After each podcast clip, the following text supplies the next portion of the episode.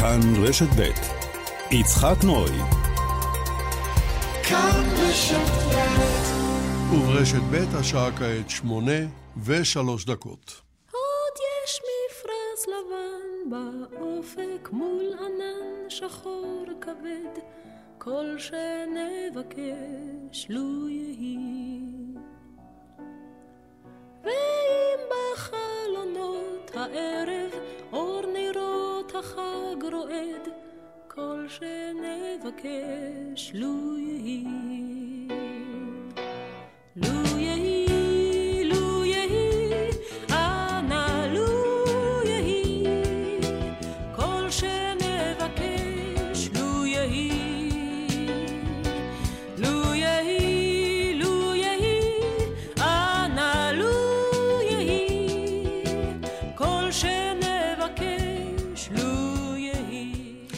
בוקר טוב ושבת שלום לכל מאזיננו בארץ ובעולם.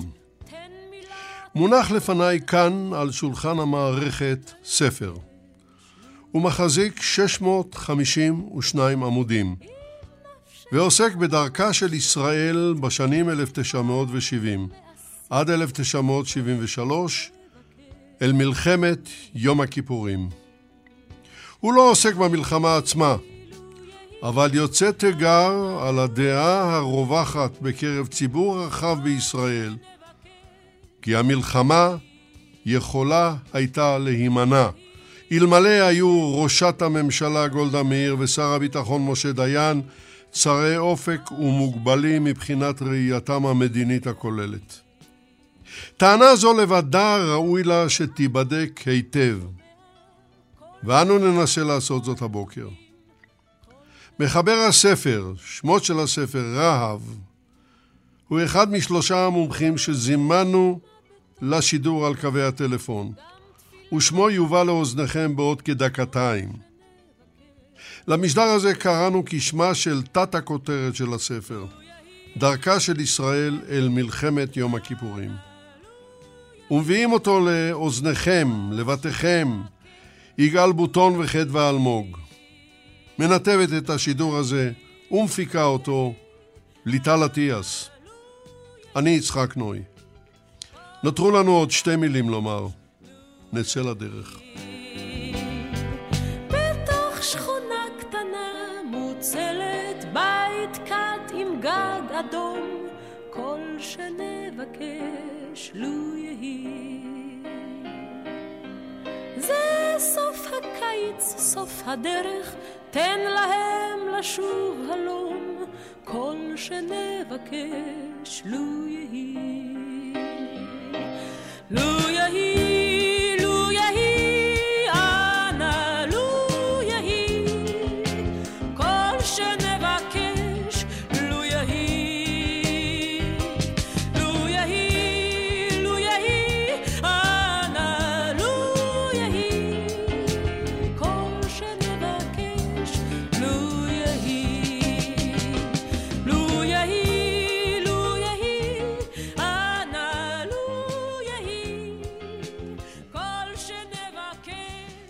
פרופסור יואב גלבר, בוקר טוב לך, שבת בוקר שלום. בוקר טוב. שבת שלום. שבת. פרופסור גלבר הוא היסטוריון מאוניברסיטת חיפה. הוא פרסם ספרים רבים על תולדות ההתנדבות הצבאית בארץ ישראל ועל הקמת צה"ל. בואו ונמנה כעת כמה מספריו האחרונים.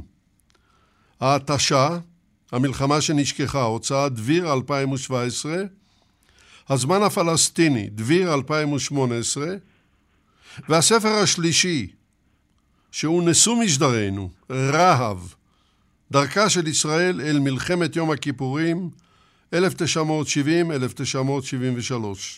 הספר ראה אור בימים אלה באותה ההוצאה. והשאלה הראשונה אליך, פרופסור יואב גלבר, שאלה שגם אחרי 49 שנה, מעוררת הרבה הרבה רגשות. האם ניתן היה למנוע את המלחמה? מה דעתך? דעתי שלא. היה פער עמדות בין ישראל ומצרים שלפני המלחמה והזעזוע שהיא חוללה בשני הצדדים, אה, אי אפשר היה לגשר עליו.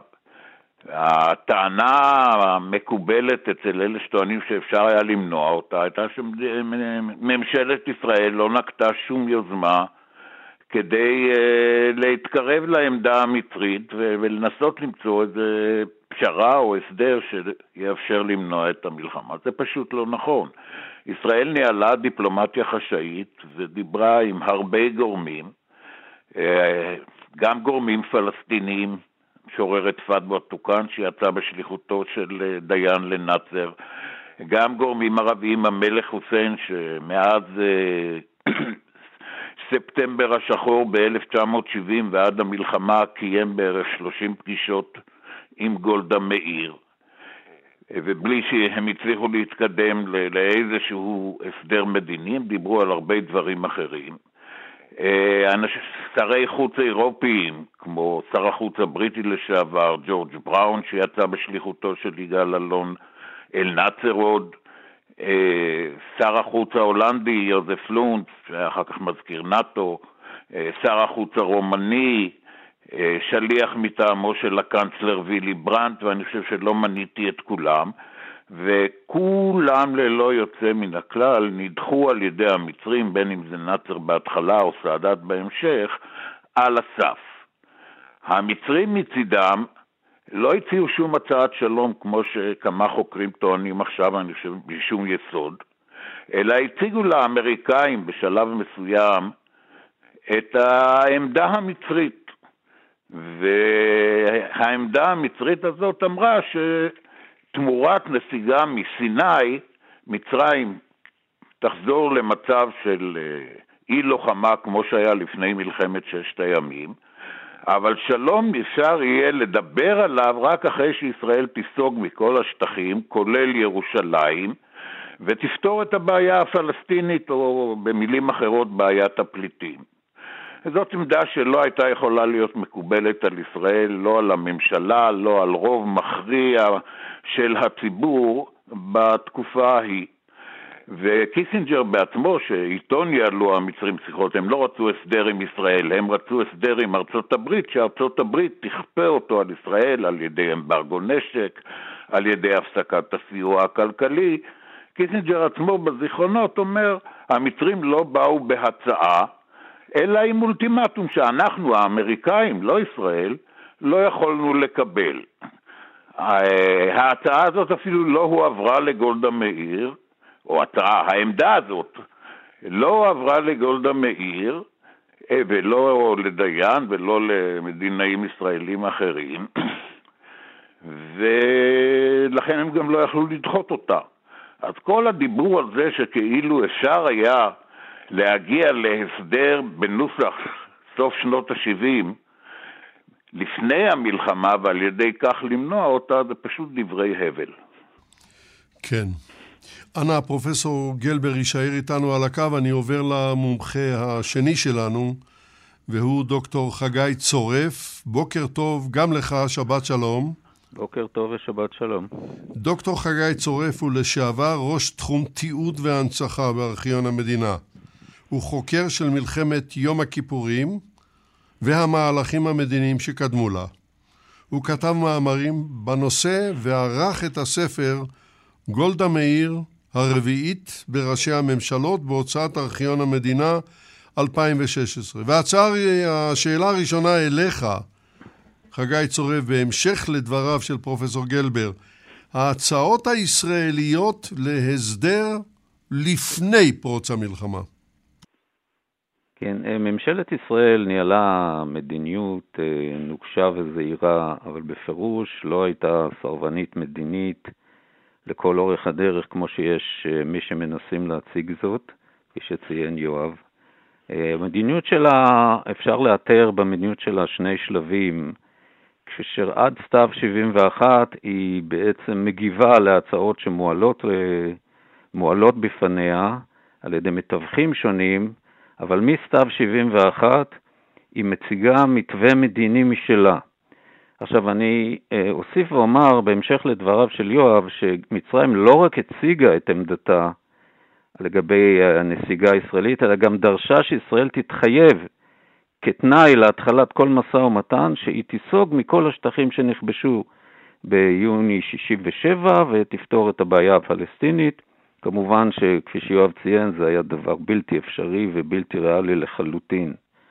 ממשלת ישראל מצידה הייתה מוכנה תמיד לנהל משא ומתן ללא שום תנאי מוקדם, כמי שלמשל אמרה גולדה ב-1 באוקטובר 73, שימו לב לתאריך, במועצת אירופה, והיא אמרה, איננו מציירים שום מפות אולטימטיביות, יש לנו את העמדות שלנו, אך איננו מציבים אותן כתנאי מוקדם, ואיננו פוסלים דיון בשום עמדה או תביעה של הערבים.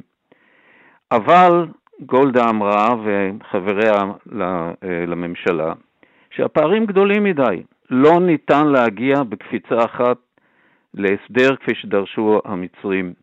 ולכן היא הציעה החל מסתיו 71 מדיניות של אה, אה, משא ומתן והתקדמות אה, מדורגת בשלבים, כאשר אה, כל שלב ייבחן ואחר מכן אה, יתקדמו לשלב הבא, והציעה כשלב ראשון הסדר ביניים בתעלה, שישראל תיסוג למרחקים שבין 30 ל-50 קילומטר אה, מקו התעלה אל המעברים, אל פתחי המעברים, או המערבי או המזרחי, הצעה שמבוססת על אה, החלטה 242, וישראל הלכה ושיפרה את ההצעה הזאת, ובקיץ 73 כבר הסכימה להתחייב אה, בהבינה את החששות של המצרים, שזה יהיה השלב הראשון וגם האחרון, ולא יהיו נסיגות נוספות, שזה לא יהיה כך, ויימשך המשא ומתן להסדרים נוספים במעורבות אה, של האמריקאים. ישראל, אה, זאת הייתה המדיניות שלה החל מ-71, מסוף 71, והיא מגישה אותה מפעם לפעם למצרים דרך מתווכים שונים, בעיקר דרך הנרי קיסינג'ר, אבל המצרים, המצרים דחו את ההצעה הזאת על הסף, ולא היו מוכנים ודרשו שוב ושוב להגיע להסדר כולל מיד, בלוחות אה, זמנים קצרים, ולא היו מוכנים להיכנס להסדר כזה, שכפי שנראה אולי בהמשך, בסופו של דבר זה היה המתווה שלאורו ניהל קיסינג'ר את המדיניות לאחר המלחמה, ושהיא הביאה אותנו להסכם השלום ב-79. כן, אני מבין. אנא הישאר גם אתה על הקו, אני עובר למומחה השלישי, והוא דוקטור מאיר בוימפלד. בוקר טוב לך, שבת שלום. בוקר טוב ושבת שלום. דוקטור בוימפלד הוא חוקר מלחמת יום הכיפורים. היה אלוף משנה בצה"ל בחיל המודיעין. ספרו "קפיצה למים הקרים" עוסק בתהליכים המדיניים שקדמו למלחמת יום הכיפורים. הוצאת אפי מלצר 2017. והשאלה שאני מפנה אליך סוגרת לנו מעגל פנימי קטן בעקבות פתיחת הדברים של פרופסור יואב גלבר. האם, דוקטור בוינפלד, האם ניתן היה, לדעתך כמובן, למנוע את מלחמת יום הכיפורים? בוא נשמע את דעתך. לפי דעתי לא ניתן היה למנוע את המלחמה בגלל פערים תהומיים בין עמדות שני הצדדים, כפי שחלקם אה, פורט כאן, אני אולי רוצה לעשות את זה, אה, לפרט מה היו הפערים האלה. קודם כל, מצרים דרשה הסדר כולל ונסיגה כוללת מיידית לגבולות הרביעי ביוני 1967.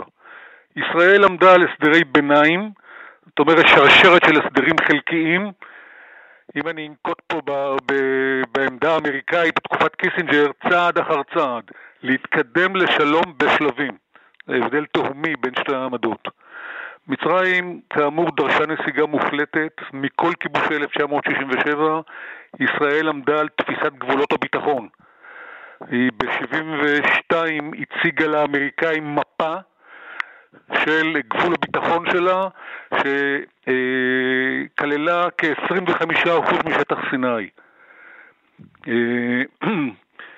אה, פער נוסף, מצרים דרשה פתרון של הבעיה הפלסטינית לפי החלטות האו"ם, דבר שישראל בשום פנים ואופן אה, לא הייתה מוכנה לו. ישראל עמדה על סידורי ביטחון במסגרת ההסכם, ובראשם פירוז סיני. מצרים אה, התנגדה לפירוז סיני, היא דרשה, היא דרשה, אם כבר יהיה פירוז, פירוז משני צידי הגבול, כלומר גם בצד הישראלי, ומבחינת סידורי הביטחון היא הייתה מוכנה לערובות בינלאומיות. זה מנגנון שאכזב את ישראל פעמים רבות בעבר, וישראל התנגדה לו. ישראל רצתה להגיע להסדר נפרד עם מצרים, עם מצרים לבדה.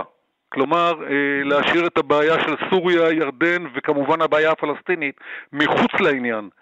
מצרים דרשה הסדר כולל עם סוריה, עם ירדן ופתרון הבעיה הפלסטינית. ישראל הציעה, כפי שפירט יואב, שיחות, פגישות, חלקם התקיימו דרך מתווכים שונים, מצרים סירבה. ישראל רצתה משא ומתן ישיר, מצרים עמדה על תיווך, אם באמצעות יארינג, מתווך האו"ם, אם באמצעות מחלקת המדינה, אבל אה, בשום פנים ואופן לא משא ומתן ישיר שהוצע על ידי ישראל פעמים רבות, כולל משא ומתן ישיר חשאי. אה, מצרים התנגדה לחתימת חוזה שלום, גם בשיחות של קיסינג'ר עם אסמאעיל, קיסינג'ר סירב להתחייב לחתימת חוזה שלום, המצרים דיברו על משהו שנקרא state of peace, כפי שיואב ציין, הפסקת לוחמה. זה לא היה חוזה שלום כפי שבסופו של דבר נחתם בין ישראל ומצרים מאוחר יותר. המצרים גם התנגדו להכרה מפורשת בישראל. בשיחות קיסינג'ר אסמאעיל, אני מדבר על פברואר 73. ולכן לא דובר כאן בעצם על שלום כפי שאנחנו אה, מתכוונים אליו. אני רוצה להוסיף גם את חוסר האמון שהיה בין הצדדים, בעיקר מאז הפרת ה standstill באוגוסט 1970, הפרת המתווה שמצרים התחייבה אליו מול האמריקאים ביוזמת רוג'רס, והמצרים הפרו את האמון האמריקאי והישראלי ושינו את ההיערכות שלהם למרות שהתחייבו להקפאת ההיערכות. וזה היה סימן מאוד לא טוב מבחינת ישראל, שהרי אם מצרים מפרה את ההסכם הראשון ש, שהיא חותמת עליו עם האמריקאים ועם ישראל, אזי איך אפשר לסמוך על המילה שלה שישראל תיסוג מסיני והיא תעניק לה שלום. אז אם אני מסכם את דבריי, אני אומר שהיו פערים תאומיים בשורה של תחומים, וישראל אה, לא יכלה להשיג אה, הסדר כולל. לגבי הסדר ביניים, המצב היה שונה, אבל אולי אני אגע בזה יותר מאוחר. אוקיי, okay, תודה רבה גם לך, דוקטור מאיר בוימפלד. אני uh, חושב שליטל תנסה להחליף אצלך טלפון, כי אתה נשמע מאוד לא טוב. אני חוזר אליך בכל מקרה, פרופסור יואב גלבר, כן. ואני רוצה לצלול אל הספר שלך. אני מתכוון עכשיו לפרק, לחלק הרביעי, הכנות למלחמה, עמוד 293, ולשאלה, אה, לאיזו מלחמה אה, התכוננה ישראל? אה, אני אתחיל אולי שלב אחד מוקדם יותר.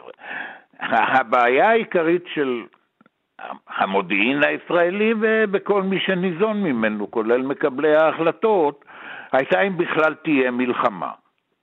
זאת השאלה, והרבה פחות התעסקו באיזו מלחמה תהיה, איך. המצרים יילחמו. מבחינת המצרים לא, לא היה ספק שתהיה מלחמה, אבל השאלה הייתה איך הישראלים יגיבו על uh, המלחמה שהם יפתחו בה. עכשיו, uh, המלחמה שישראל ראתה הייתה ב-90 אחוז, אם אני יכול לכמת, אבל זה כימות שלי, לא של התקופה, חזרה אולי משופרת, אה, מוגברת, על מלחמת ההתשה. אה, ישראל לא האמינה שהמצרים מסוגלים, הצבא המצרי מסוגל לבצע צליחה כללית.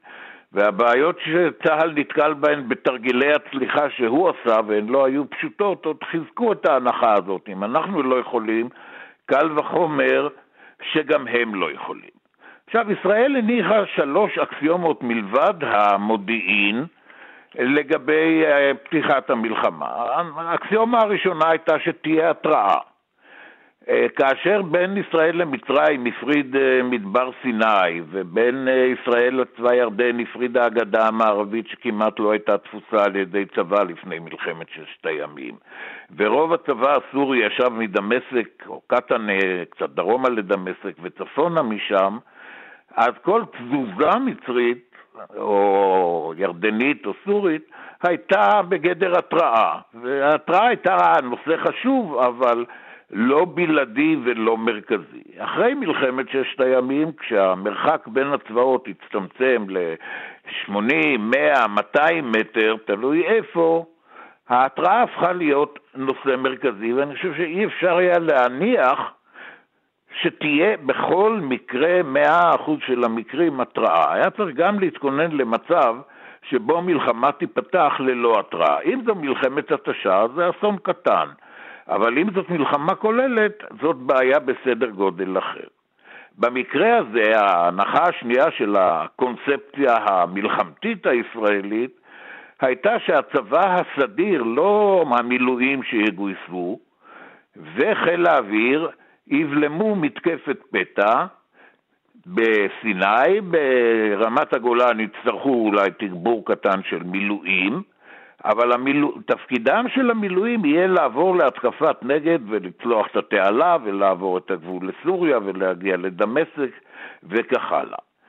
והאקסיומה השלישית הייתה ש-300 טנקים מספיקים להגן על סיני. זה נקבע בסוף 68' בדיונים האחרונים שנערכו על הגנת סיני, והמספר הזה הפך ממספר טקטי במקורו לאיזה מין מספר מגי, כי בזירה חלו המון שינויים, אצל האויב חלו המון שינויים, אבל 300 הטנקים האלה נשארו על מכונם, ואני גם מעז לחשוב שאם הם היו מופעלים בצורה אחרת, אולי הם לא היו מונעים את הצליחה המצרית, אבל לפחות יכלו לשבש אותה בצורה הרבה יותר רצינית.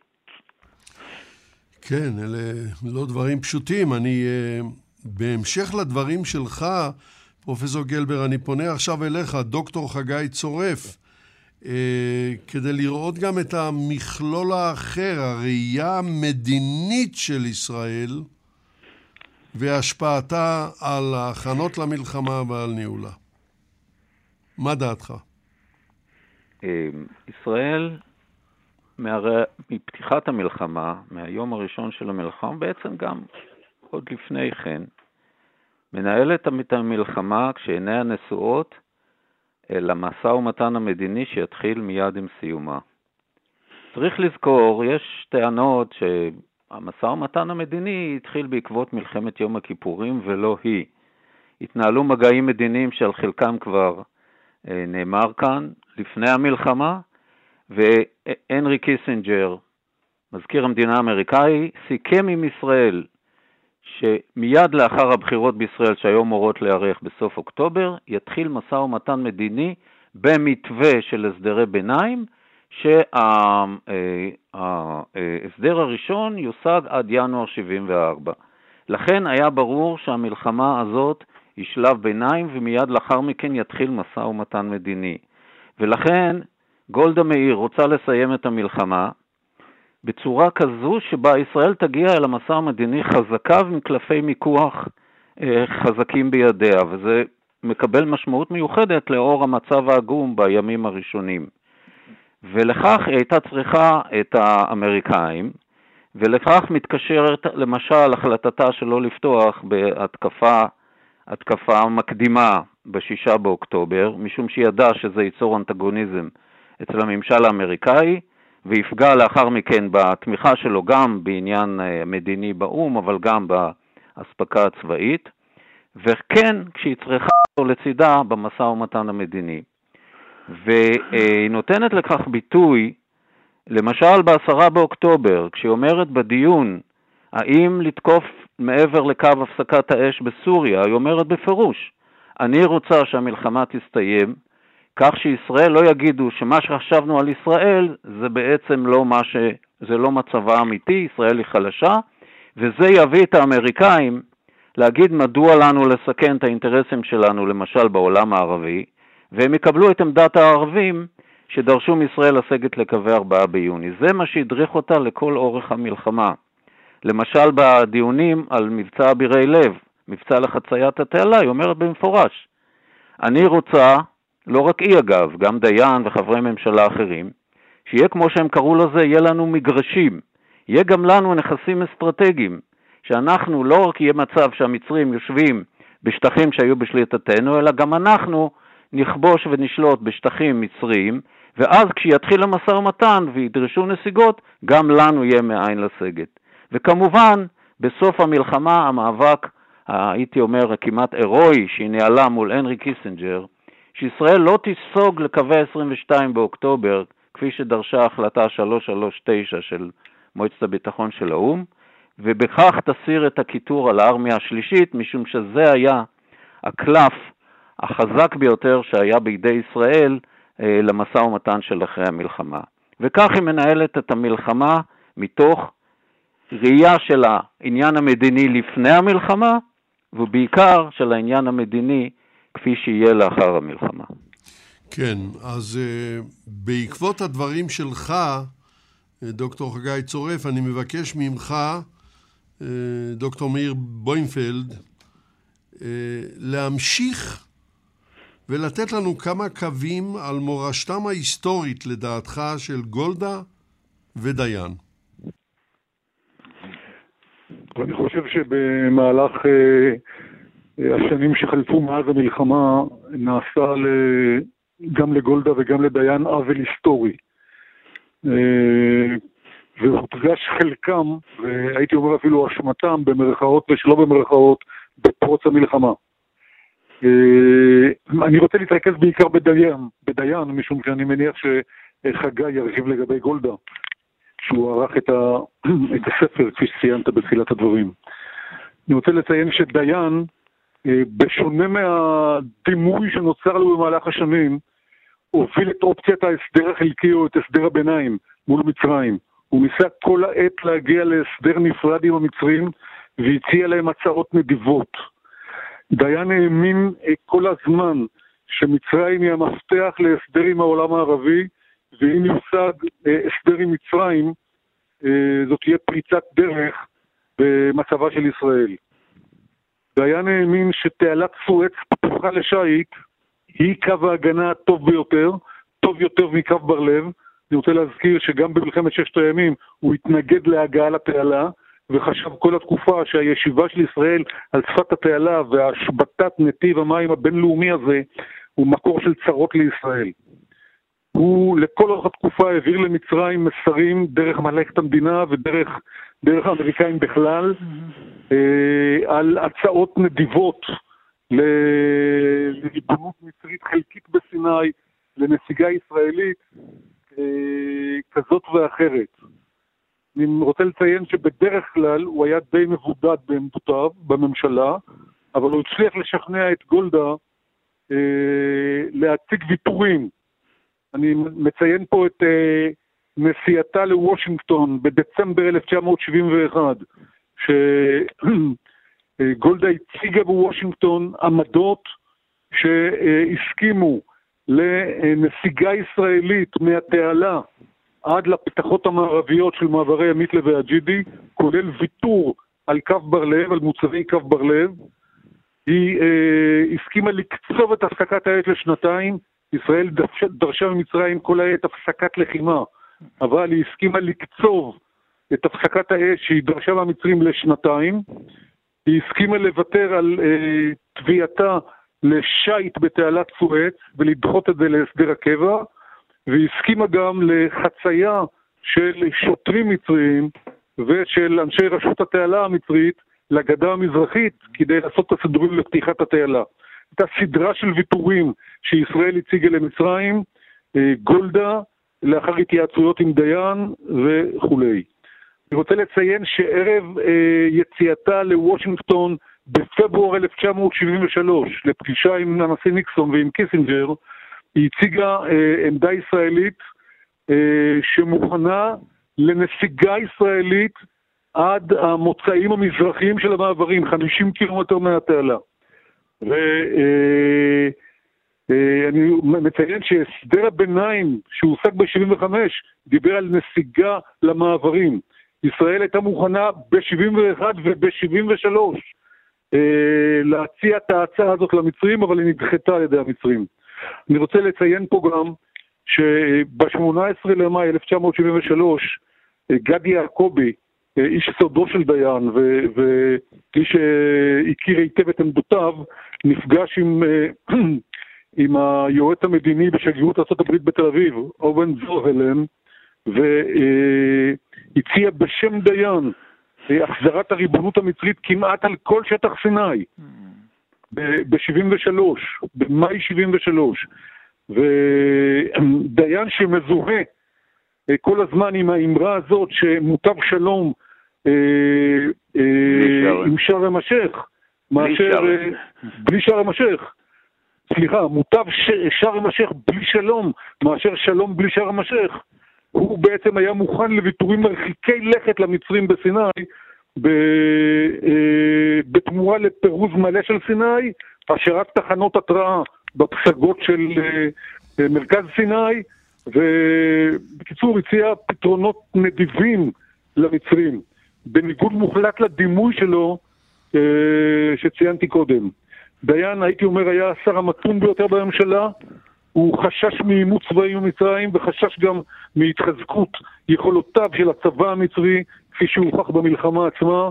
הוא הציע הסדר ביניים נדיב, הוא לחם, לחם למען קבלת עמדותיו בממשלה, וכאמור היה מוכן לשלם במטבע של נסיגות חלקיות תמורת התחייבות מצרית לביטול מצב המלחמה.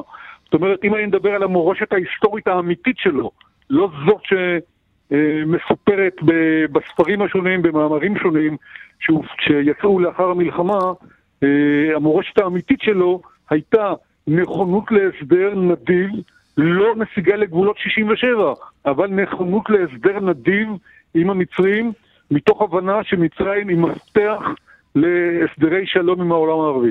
אתה יכול אולי להסביר לנו בחצי מילה איך נוצרה התדמית הזאת של דיין שאיננו רואה למרחקים? אה, איך נוצרה התדמית? אני... התדמית השלילית כמובן. אוקיי, לא, ברור, ברור. אני אה, אומר ככה, דיין שנתפס כמר ביטחון, לאחר מלחמת 67, וכמי שייתן פתרונות ביטחוניים לכל בעיה אה, של מלחמה, מזכיר שגם אה, ההתשה הוא היה שר הביטחון, וישראל נתפסה אה, בטעות למי שיקרא את הספר של גלבר וירחח בכך, כמי שניצחה במלחמה, אני חושב שהפער העצום אה, שהתגלה בין התקוות וההנחות שדיין הוא מר ביטחון והוא ייתן מזור לכל בעיה ביטחונית של ישראל בתקופה הזאת, לבין מה שקרה בימים הראשונים של המלחמה. טוב, אה, אני... אני... אה, הוא זה שיצר את הפער שעליו דובר. אני מבין, הדברים מתקבלים. אני חוזר אליך, פרופסור יואב גלבר. כן. שמענו על הצד הישראלי, בוא נראה איזו מלחמה הכינה מצרים. אה, אולי אני רוצה לחזור רק לדברים בבקשה, האחרונים בבקשה. אה, של מאיר. הקמפיין נגד דיין אחרי המלחמה לא היה רק תגובה למלחמה, הוא התחיל הרבה קודם. והשורשים שלו הם אה, בדרך שבה דיין התמנה לשר ביטחון לפני מלחמת ששת הימים. שהשאיר הציבור של מאוכזבים. כשדיין היה מר ביטחון בתקופת ההתשה ועד מלחמת יום הכיפורים, לא כל כך התעסקו איתו למרות שהיו לא מעט אה, ויכוחים וגם אה, ניסיונות אה, לחתור תחתיו. כאשר לכאורה הוא נפל במלחמת יום הכיפורים, אז כל העטים התנפלו על הפגר. אבל אני מוכרח לומר שדיין גם בתחילת המלחמה היה הראשון שהבין שהמלחמה הזאת לא מתנהלת כפי שצה"ל חשב. ולחץ אה, לסגת לקו המעברים ולייצב קו, ומעוזים שאפשר לפנות לפנות והאחרים יישארו לנפשם. והיה פה פלונטר שהביא את הממשלה לאמץ עמדה שדדו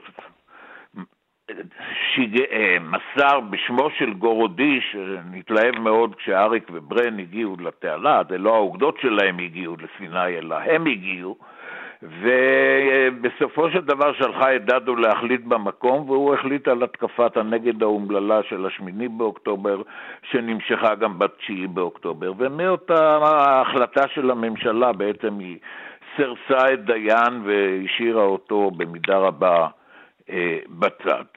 עכשיו, המצרים אה, מראש אמרו, מלחמת ההתשה לא השיגה את מטרתה ואין טעם לחזור עליה, ולכן צריך להכין מלחמה כוללת. מלחמה כוללת זה סיפור אחר לגמרי. אנחנו הבנו את זה כאילו הם מוכנים למלחמה, וזו שאלה של החלטה של סאדאת. והתהליך הוא אה, תהליך מעגלי. בסוף 71 נדמה היה שאו-טו-טו סאדאת הולך למלחמה, הוא דיבר על שנת ההכרעה, לא אמר הכרעה בין מה למה. והייתה כוננות גדולה, וברגע האחרון, כך אנחנו פירשנו את זה, הוא נרתע אה, ונסוג. אה, בסוף 72 הסיפור חזר על עצמו. שוב, אנחנו פירשנו את זה כאילו הוא נרתע ונסוג, הוא עדיין לא היה מוכן למלחמה. מבחינתו של סאדאת, התהליך שהוביל ישירות למלחמה החל בקיץ 1972, כאשר הוא סילק את הרוסים ממצרים. אנחנו פירשנו את זה בצורה של, נו, אם, אם הרוסים המצרים היו חלשים מכדי לצאת למלחמה אמיתית, קל וחומר עכשיו כשהרוסים אינם. מבחינתו של סאדאת זה היה כמעט תנאי הכרחי לגשת למלחמה כדי שלא יגידו הרוסים ניצחו אותם בשביל המצרים, אלא המצרים ניצחו אותם בעצמם. וזמן קצר אחרי סילוק המצרים הוא מכנס את המועצה הצבאית, משהו מקביל פחות או יותר לפורום מטכ"ל שלנו, ואומר להם, אני החלטתי לצאת למלחמה עם מה שיש, לא לחכות, לא למטוסים כאלה ולא לצילים כאלה, ועם מה שיש נעשה את המיטב וננסה לנצח. רוב המטה הכללי שלו, כאשר אמן כל הזמן חשב שהצבא לוחץ על סאדאת לצאת למלחמה וסאדאת בולם אותו, המציאות הייתה הפוכה. רוב קציני המטה הכללי התנגדו לצאת למלחמה, והתבטאו נגד זה, אנחנו עוד לא מוכנים, חסר זה, חסר זה, זה סיכון גדול מדי. ותוך יומיים סאדאת הדיח כל מי שהתבטא נגד המלחמה, כולל שר ההגנה שלו, אה, כולל כמה מבכירי המטה הכללי, הוא רצה להדיח גם את אחד ממפקדי הארמיות והרמטכ"ל, איך שהוא הגן עליו, ומכאן מתחילה דרכה של מצרים למלחמה. עם אימונים, עם עסקת נשק גדולה שהייתה בונוס, לא היא, הייתה התנאי למלחמה. והמטרות שלו היו מעבר ליעד הצבאי, שעוד מתווכחים אצלנו אם זה היה להגיע לקו העשרה קילומטר מהתעלה, או לקו המעברים, ה-35 קילומטרים או ה-50, אבל מעבר לזה הוא רצה שלושה דברים. א', לשבור את היהירות או את הרהב של הצמרת הישראלית, שתיים, להוכיח לישראל שמכשול מים איננו גבול ביטחון, ולכן צליחת התעלה הייתה מרכיב הכרחי, ושלוש, להראות ששארם א-שייח בכלל לא חשובה, כי אפשר להטיל מצור ימי על ישראל במצרי באב אל-מנדב במוצא ים סוף. והמצרים נצמדו לתוכנית הזאת בלי שישראל אה, הבינה את זה. למעשה, תפיסת הביטחון של ישראל, שנשענה על שלושה עמודים, על הרתעה, על התראה ועל הכרעה, התחילה לקרוס ברגע שסאדאת הודיע למטה הכללי שלו, אנחנו הולכים למלחמה. ישראל איבדה את ההרתעה, היא רק לא ידעה את זה, ואמ"ן לא התריע על זה. זאת הרתעה, סליחה, זאת התראה ארוכת טווח. אבל החיסרון הגדול של הרתעה זה שהמרתיע לא יודע מתי הוא מפסיק להרתיע, והצד השני כבר לא נרתע. כן. עכשיו, אה, לגבי האלמנט השני, ההתראה, המודיעין לא טעה בהערכת הידיעות המטריות. הוא הכחיש אותן. כמעט ללא אבידנס, uh, ללא ראיות נגדיות. כי הידיעות על המלחמה היו ראיות ממשיות. גם ידיעות סוכנים, גם צילומי אוויר, גם ידיעות מהאזנה ומעוד מקורות. אה, היו מעט מאוד ידיעות סותרות שהיו חלק מתוכנית ההטייה המצרית, והן היו שקופות מאוד, אבל המודיעין הסתמך על קונספציה. עד שלמצרים לא יהיו כך וכך מטוסים שיוכלו לתקוף את שדות התעופה של חיל האוויר בישראל, נוסח מבצע מוקד בפתיחת ששת הימים, הם לא ילכו למלחמה. ובלי קשר למה שקורה בשטח. במילים אחרות, אה, עכשיו, פרופסור אה, גלבר, אתה... המודיעין מוביל את ה... נקרא לזה, את המחדל עד 4 באוקטובר. כן. המדינאים, במידה ו... אני חושב שהיה להם חלק, הם לא הצליחו לגבש אסטרטגיה להשגת המטרות המדיניות שמאיר דיבר וחגי דיברו עליהן. וזה כישלון שלהם. אבל אה, המודיעין הוביל את המחדל בספטמבר, אפילו קודם, עד ממש לערב המלחמה, לרביעי באוקטובר. ביום שישי, החמישי באוקטובר, המודיעין, הוא מוסיף להזרים ידיעות, אבל הוא חדל להוביל את התהליך, וההובלה עוברת לפיקוד הצבאי ולדרג האגמי. וכאן יש לנו אובדן שליטה אה, והתעלמות מהתורה הצבאית, וזה נמשך גם לתוך המלחמה, לפחות עד אחרי התקפות הנגד, מבחינות מסוימות גם אחר כך. אני טוב, יכול לתת בוא, כמה ר- דוגמאות, רק- רק רגע, מי מדבר? דקות. מי מדבר? אה, הכריזו ביום שישי החמישי באוקטובר. רגע, שנייה לפני כן, בואו. נראה עם מי הרמטכ"ל אנחנו מדברים. על כוננות ג', כוננות למה? לא אמרו כוננות חברים, למלחמה, אתם לא אמרו מקשיבים לי, אתם קרב, לא אמרו מקשיבים כוננות לי. לפתיחה באש, כוננות. לא אמרו מה עושים בכוננות. פורסים טנקים מחוץ למחנות, מחליפים את המפות, אה, מזוודים את הטנקים, ואלף פעולות אחרות שצריך לעשות במצב כזה. אה, מה שנשאר מהכוננות זה היה עצירת חופשות, שגם היא לא הייתה שלמה ולא הוסבר למה.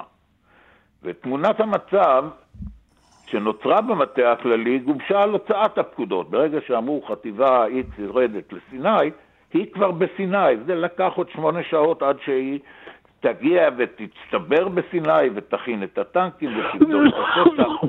המצב בשטח לעומת תמונת המצב שהייתה במטכ"ל היה בפער אדיר. עכשיו, רוב הדיונים במטכ"ל עסקו בעדכונים, לא בהערכת מצב, מה עושים אם עכשיו תיפתח אה, מתקפה ואיזה תשובות אפשר לתת לו. הנקודה האחרונה היא שבשבת הרמטכ"ל משך אליו את כל המערכת. אלופי הפיקוד היו אצלו פעמיים. המח"טים או מפקדי האוגדות חיכו לאלופי הפיקוד, בעיקר בדרום, בדרום, בצפון זה היה פחות נורא. המח"טים חיכו למפקדי האוגדות, המג"דים חיכו למח"טים, והחיילים במעוזים, שהיו הראשונים לפגוש את המלחמה, היו האחרונים ששמעו עליה, חלקם במעוזים הרחוקים בסבב ההתקשרות, הבינו שיש מלחמה כשהמטוסים המצריים היו מעליהם. אה, פרופסור גלבר, פרופסור גלבר, אנא בוא, אני רוצה להתקדם ולא להיתקע במלחמה עצמה, ולכן אנא יישאר איתנו על הקו. אני רוצה לחזור אליך, דוקטור צורף, חגי צורף, ולשאול אותך, מה ניתן ללמוד מהסכם ההפרדה? או, המון. בוא ונשמע. אמ, ישראל מעלה לראשונה אה, את הרעיון של הפרדה כבר ב-23 באוקטובר, והוא מוגש, מוצע ראשונה, לראשונה לקיסינג'ר ב-26 באוקטובר, אה, והוא אגב דחה אותה על הסף באותה עת. ב-30 באוקטובר המצרים העלו בשיחות בקילומטר ה-101 את ההצעה שלהם להפרדה, שהייתה אגב דומה במתכונתה מבחינה טריטוריאלית להצעות של ישראל אה, מלפני המלחמה, לשלב הראשון של הסדר הביניים. כשמוצג ב-31 באוקטובר, כשמציגים לגולדה את ההצעה המצרית, היא אומרת משפט מאוד מאוד שלי, בכל אופן, כשקראתי אותו, צמרר אותי, והיא אמרה, את זה יכולנו להשיג בלי מלחמה. אז מה, בעצם, מה היה בעצם הסכם ההפרדה? קיסינג'ר הציג לפני המלחמה לישראל תוואי של הסדרי ביניים, שההסכם הראשון יסוכם עד ינואר 74. מתי נחתם הסכם ההפרדה? בינואר 74. ומה היה הסכם ההפרדה בסופו של דבר, אם לא כמעט העתק של ההצעה הישראלית לפני המלחמה? כלומר, הסכם ההפרדה פתח את השלב של המתווה של הסדרי הביניים, שנמשך אחר כך ב-75 ובסוף ב-77-9. שישראל הציעה לפני המלחמה, ומצרים דחתה על הסף, ומצרים לא הלכה למלחמה כדי להשיג הסכם הפרדה, אלא לפי התבטאויות שלה במהלך המלחמה, היא רצתה להשיג את אותן תביעות ודרישות שהציגה לפני המלחמה, ולא השיגה משום שהפעם קיסינג'ר ניהל מדיניות מאוד קשוחה, ואילו סאדאת, וצריך להגיד את זה בצורה פשוטה ביותר, אילו סאדאת הסכים לפני המלחמה למה שהוא הסכים אחרי המלחמה, אז לא הייתה פורצת מלחמת יום הכיפורים. ולכן ההסכם הזה הוא בעל משמעות. כשבוחנים אותו לאור ההתפתחויות שלפני המלחמה, הוא מלמד המון על איך ניתן היה למנוע את המלחמה, ומי בעצם גרם לכך שהמלחמה לא נמנעה. כן, זה עצוב מאוד, אין מה לומר. אה, דוקטור בוימפלד, בוא עכשיו אנחנו כבר מתמודדים גם עם הנושא וגם עם השעון. אז אמור לנו בקצרה את דעתך על תפקידה הכולל של ארצות הברית בכל ההתרחשות הגדולה ההיא. אה, אוקיי. אה, קודם כל האינטרס האמריקאי היה בעצם לבלום את ברית המועצות במזרח התיכון. נזכיר שאנחנו נמצאים בשלהי או לקראת סוף המלחמה הקרה ושיחות הדטנט אה, עם ברית המועצות. והמטרה האמריקאית הייתה לבלום את ברית המועצות במזרח התיכון ולהעביר את מצרים לצד המערבי, לצידה של ארצות הברית. אה, עליית סאדאת לשלטון בעצם, אה, הברית מזהה הזדמנות, בעיקר מחלקת המדינה, שטיפלה בסוגיה המזרח תיכונית, היה הנושא היחידי בין נושאי הליבה של מדיניות החוץ האמריקאית שנוהל על ידי מחמד, על ידי מחלקת המדינה.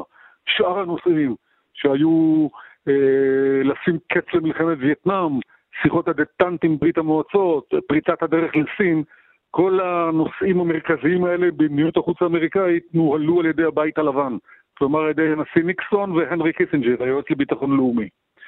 הנושא היחידי המרכזי שטופל על ידי מחלקת המדינה היה נושא המזרח התיכון.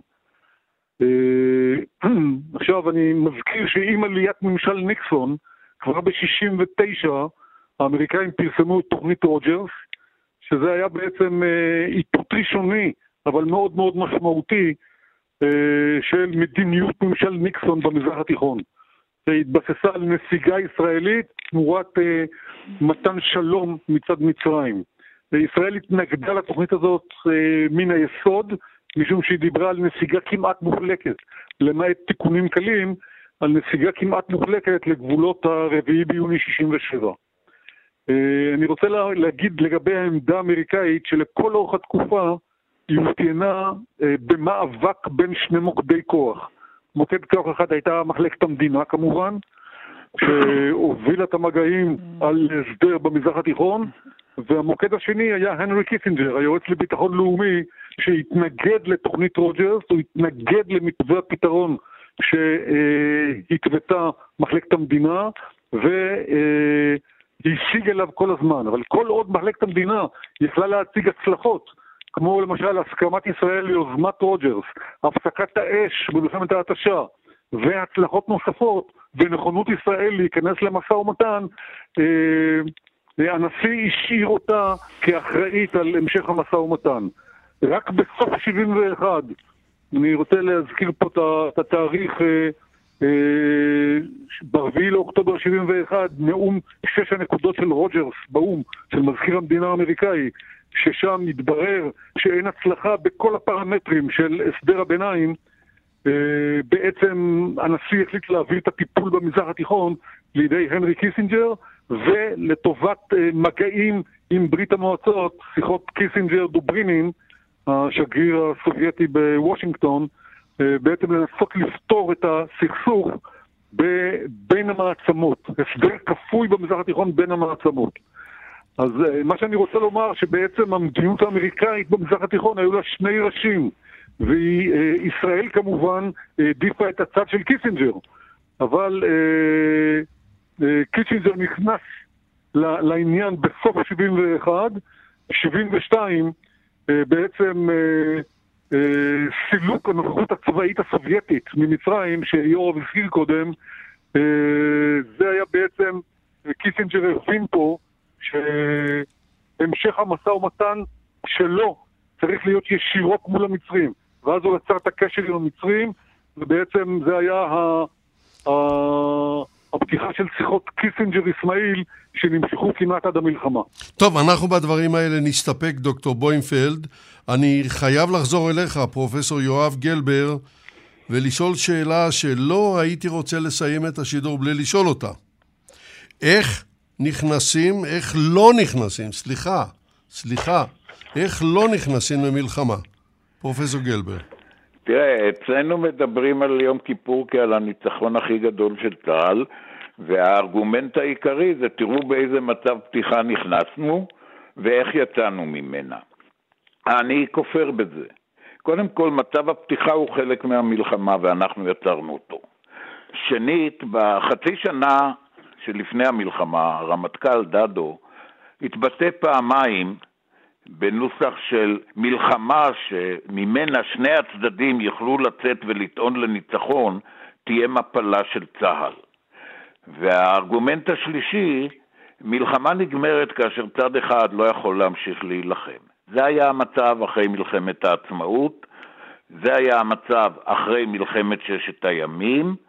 לעומת זה, ב-73' מלחמת יום הכיפורים הסתיימה בשתי מלחמות התשה, אחת במצרים וארוכה יותר בסוריה, אז גם לא דיברתי קודם על התראה, הרתעה והתראה, לא הגענו גם להכרעה.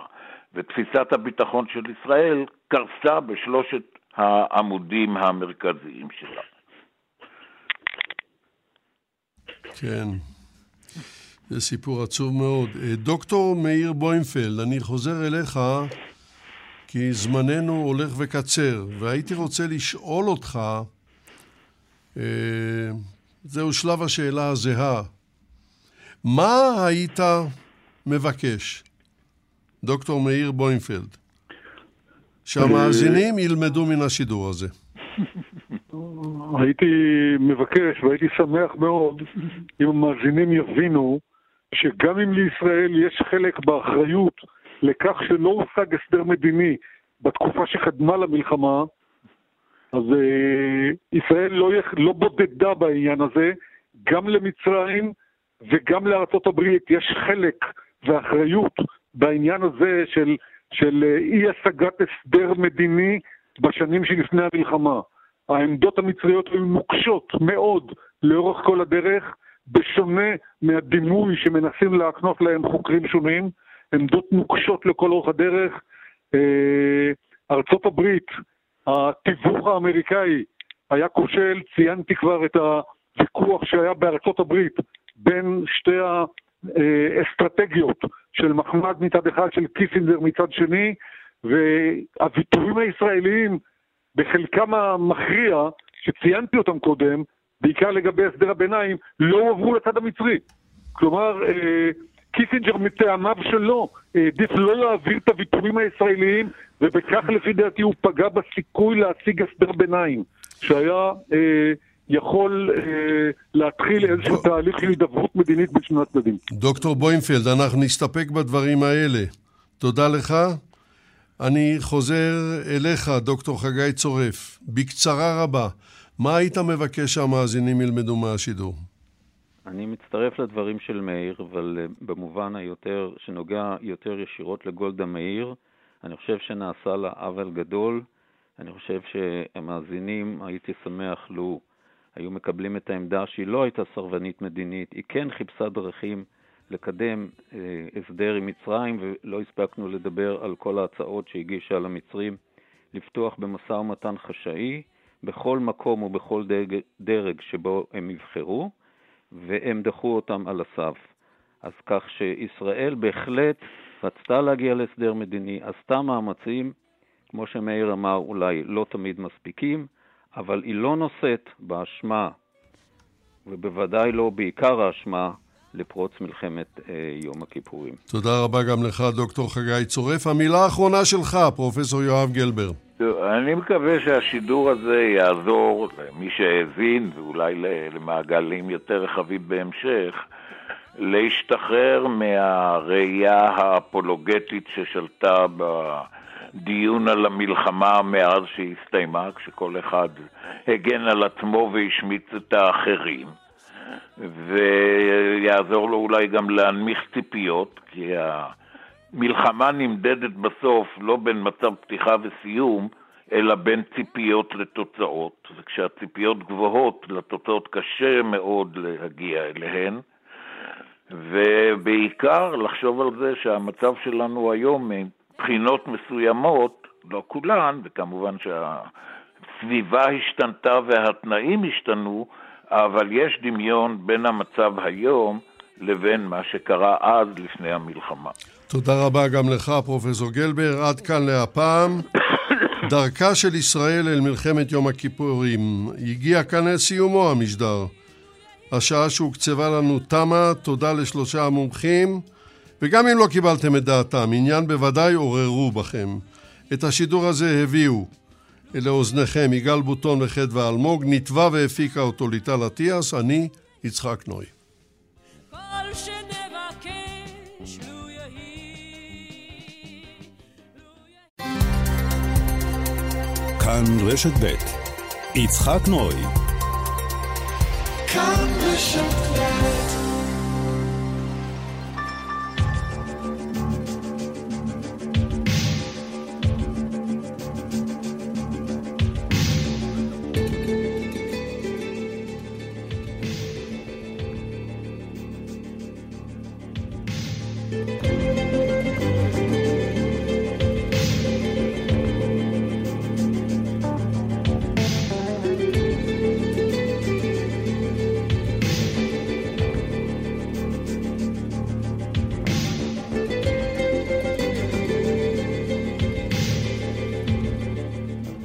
בוקר טוב ושבת שלום למאזיננו בארץ ובעולם.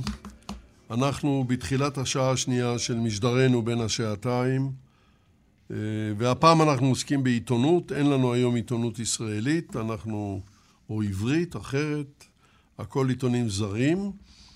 ולהזכיר למאזינים שהצטרפו אלינו בדקות האחרונות, שבשעה הראשונה עסקנו בספרו של יואב גלבר, פרופסור יואב גלבר, רהב, שעוסק בדרכה של ישראל אל מלחמת יום הכיפורים, ותפיסתו של גלבר, ששני המשתתפים האחרים קיבלו אותה, שאנחנו ממהרים, חלק רחב מאיתנו ממהר להטיל אשמה ושיקוצים גם בגולדה מאיר וגם במשה דיין, והם אה, כן עשו מאמצים, אבל מצרים, מטעמה שלה, התפיסה שחייבים להחזיר את הכבוד הערבי וכן הלאה, הייתה חייבת לצאת למלחמה. היא הייתה בלתי נמנעת. אה, אני לא ארחיק, אה, לא ארחיב את הדיבור בנושא הזה, תוכלו לשמוע אותו באינטרנט. יהיה שידור חוזר כמובן ביום ראשון בתשע בערב. יש מה לשמוע, מאוד מעניין, גם אם לא מקבלים את הדעה הזאת, או את הדעות שהם הביעו, יש מה לשמוע. עכשיו נעבור לעיתוני החוץ, ואני רוצה לפתוח עם ה-Christian Science Monitor, וזהו מאמרו של ניק סקוויירס. כותרת המאמר היא הוא בא מהים האדום, דג פולש שמביא לתגובה יצירתית בקפריסין. נו טוב, קפריסין היא שכנה שלנו, וכדאי לשמוע על מה הם מדברים. המאמר מתחיל בתיאור נמל דייג עמוס בקפריסין, טיפוסי לים התיכון. מה שלא טיפוסי, מסביר המאמר, הוא שלל הדייג. הדייגים הקפריסאים מעלים ברשתותיהם דגים מן האוקיינוס ההודי ומים סוף. במקום סרדיני וקלמרי, ושלל טיפוסי אחר לים התיכון. כשמונה מאות סוגים של בעלי חיים ימיים חדרו לים התיכון דרך תעלת סואץ ומציבים אתגר חמור בפני דייגי קפריסין. הדגים האקזוטיים החודרים למרחב הים התיכון נמשכים בשל חמימות המים שנגרמת בשל משבר האקלים. הם משבשים את מסורת הדייג המקומי. כמה מן המינים החדשים הם ארסיים, אחרים פוגעים בציוד הדיג, והם כולם דוחקים ולוחצים על המינים המקומיים. כמה דייגים מדווחים בימים אלה כי שלל הדיג שלהם מורכב בעיקר ממיני דגים זרים לים התיכון. כך גם אומר ניקולס מיכאלידיס ממחלקת המדגה של ממשלת קפריסין. ואולמדענים, דייגים ואנשי ממשל מצאו דרכים להגיב על התופעה מאכילת המינים הזרים, חלקם טעימים מאוד, עד חיסולם, מה שמאפשר לתעשיית הדיג של קפריסין להוסיף ולהתקיים. זה לא פשוט. תובנותיהם מציעות לקח לכל דייגי מרחב הים התיכון, שבו הדגים הזרים יוסיפו ויתפשטו בלי ספק. הטמפרטורות בים התיכון עולות ב-20% יותר מן הממוצע העולמי. הים התיכון הוא הים שמימיו מתחממים יותר מהר מכל ים אחר בעולם. כך הזהירה בחודש יוני האחרון שחלף הקרן העולמית לטבע. התופעה הזאת הורחבה בשנים האחרונות בשל הרחבתה של תעלת סואץ. הרחבת התעלה שינתה את רמת המליחות בתעלה. זו עד לאחרונה שימשה מחסום מסוים להגירת בעלי חיים ימיים. לא מחסום מוחלט, אבל מחסום מסוים. מהאוקיינוס ההודי לים התיכון ולהפך.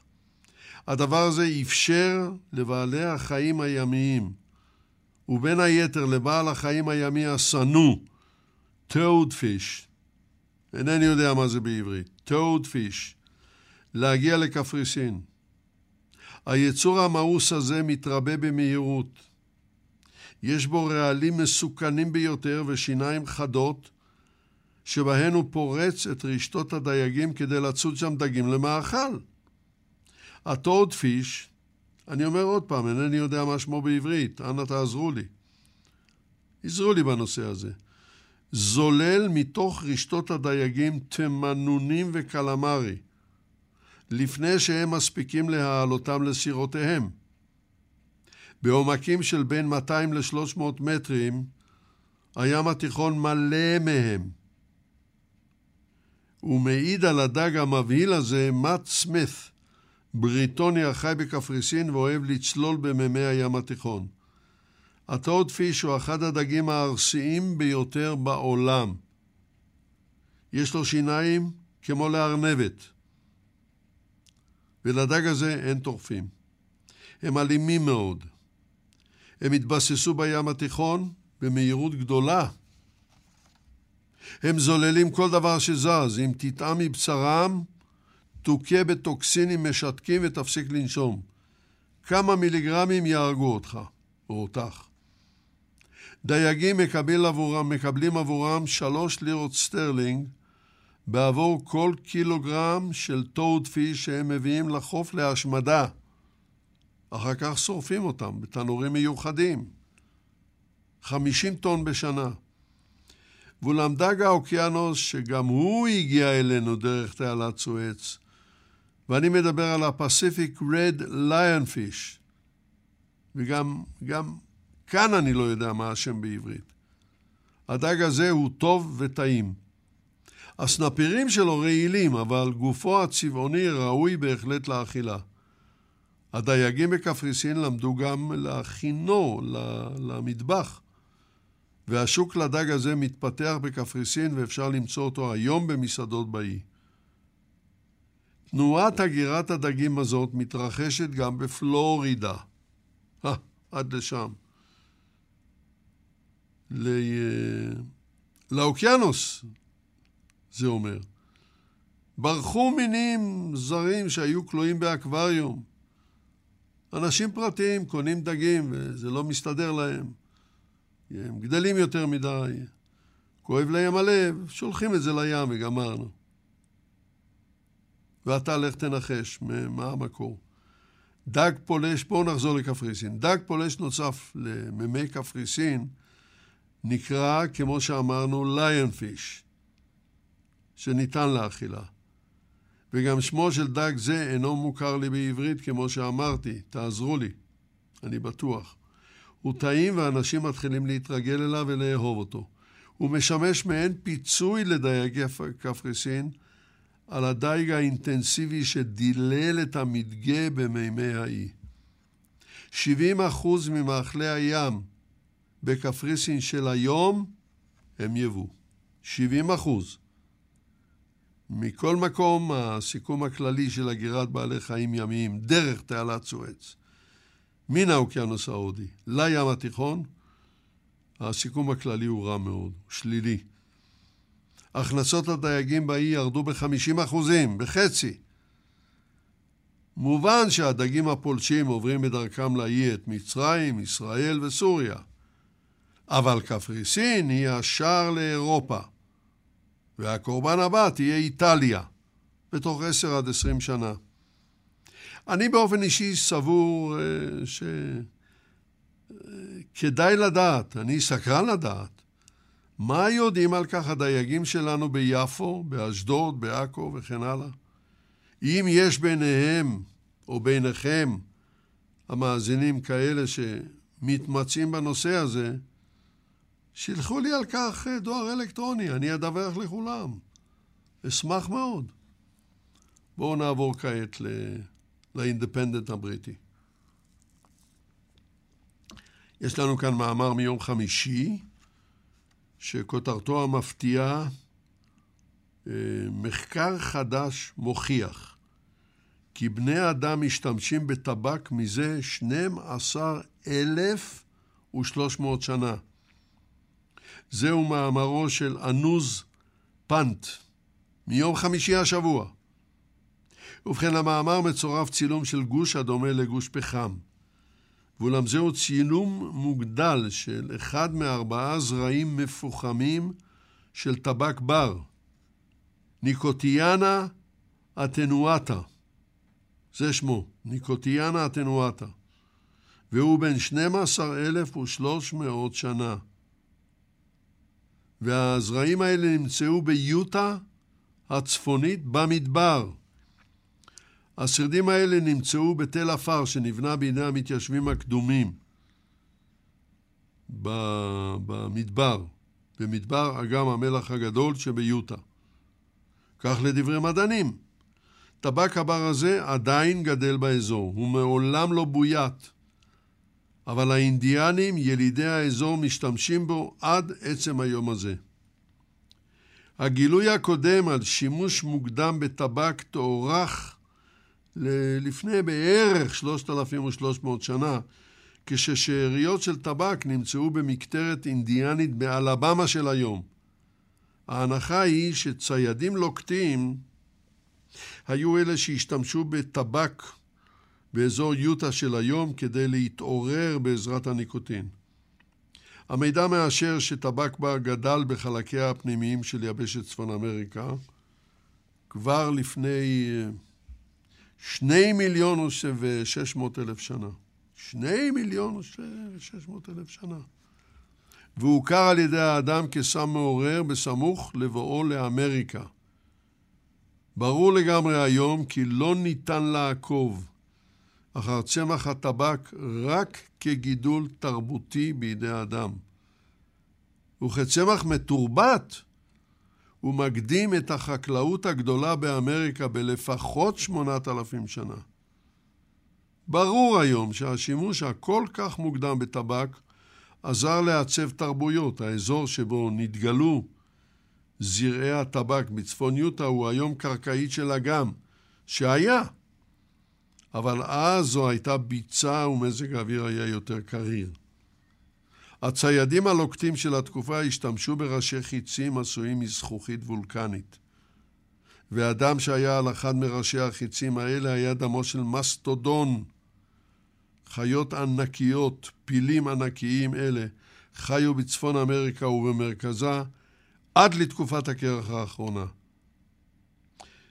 בעניין הטבק, היום השימוש בטבק, השימוש המודרני שלנו, הפך לבעיה, אין מה לומר.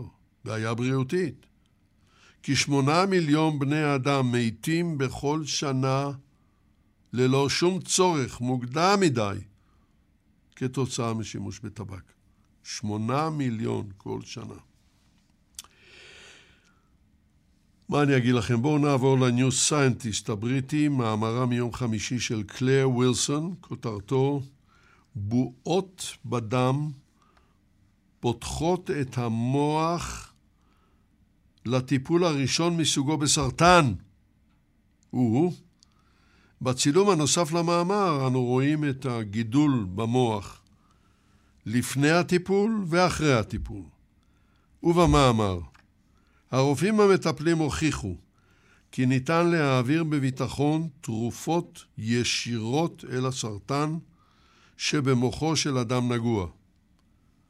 זהו הטיפול הראשון מסוגו בעולם, הפורץ את מה שהמומחים מכנים מחסום, סליחה, מחסום הדם במוח. זאת אומרת blood barrier או blood brain barrier ליתר דיוק. השיטה גורמת לכלי דם באזור הסרטן להיות נקבוביים ולאפשר זרימת תרופות ישירות מזרם הדם אל תאי הסרטן.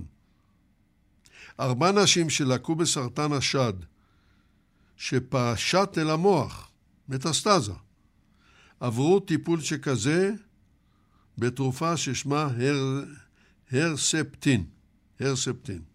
וכבר היום אפשר לדווח, הגידולים הממאירים התכווצו. זה הישג פנטסטי. אה, יש לנו עוד מאמר, מאמר נוסף, גם הוא מיום חמישי השבוע, באותו כתב עת, מאמרו של סיימון אינגס, כותרתו פותחת פתח לרעיון חדש.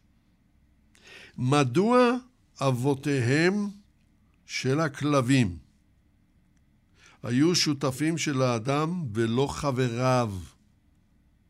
שימו לב, שותפים לא חברים. למאמר נוסף צילום של ציור על סלע לפני עשרות אלפי שנים. הציור פרימיטיבי אבל ברור לחלוטין. רואים בו שני ציידים המטילים חניתות בחיית קדומים כפולת דבשת. ולפניהם רץ כלב, כשהכלב השני שרוע מת על הקרקע. זהו סיפורם של הכלבים הראשונים.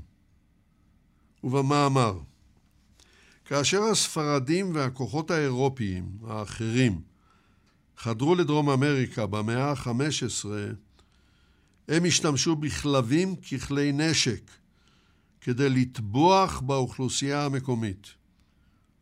לעתים כלבי המסטיף שלהם, חיות גדולות וברוטליות, שאומנו לרדוף ולהרוג, ניזונו, תקשיבו לזה, ניזונו מגופות בני אדם שהרגו. הזוועות ההן לא הרתיעו את המשיכה לכלבים בדרום אמריקה. הכלבים הנוראים ההם יכולים היו להיות גם רגועים, נאמנים, אינטליגנטים, והסחר בכלבים פשט בכל דרום אמריקה.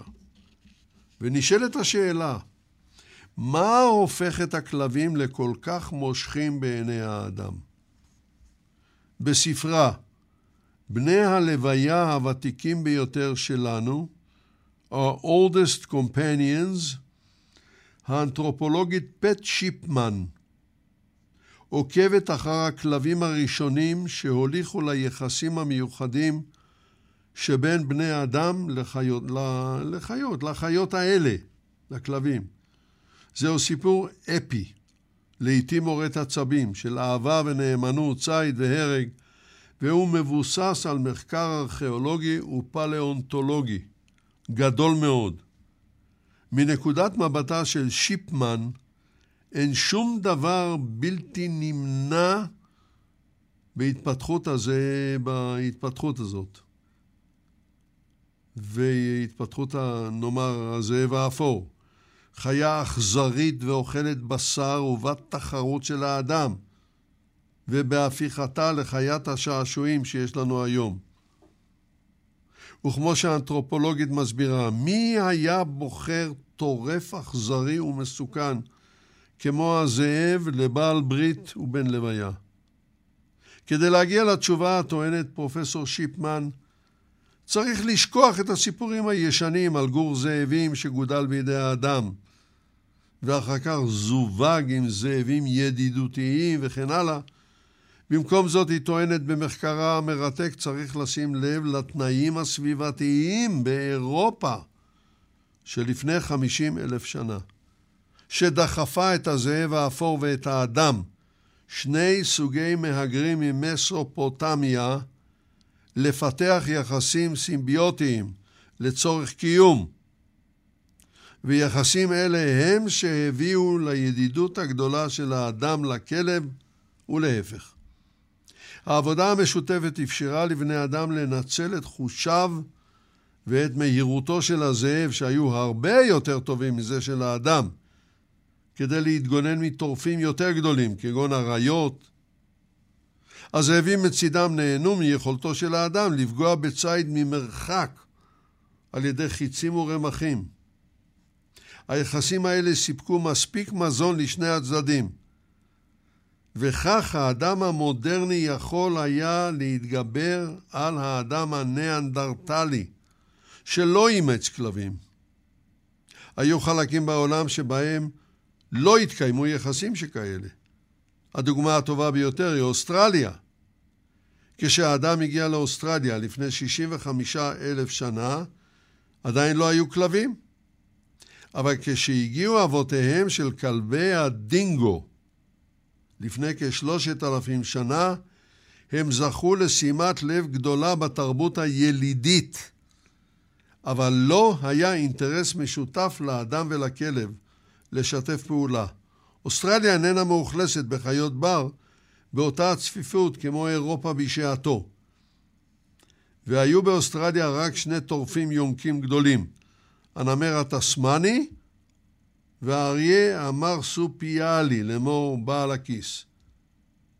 ובתנאים ההם לא היה ערך לשיתוף פעולה בין האדם לכלב. התוצאה הייתה שהכלב האוסטרלי, הדינגו, הוא כלב יפה תואר וחכם, אבל מעולם לא בוית. לא כל החוקרים מסכימים עם מסקנותיה של שיפמן, שטוענת שתחילת ביות הזאב היא באירופה ולא באסיה. אם הכלבים תחילה בויתו באסיה, היא אומרת, לא ייתכן שלא יימצאו קברי כלבים, וכאלה הן בכל מרחב אסיה. קבורה מכוונת של כלבים היא האות לביותם. קברי כלבים, או נאמר קברי הכלבים הראשונים, נמצאו בגדה הימנית של נהר הריין בגרמניה של היום.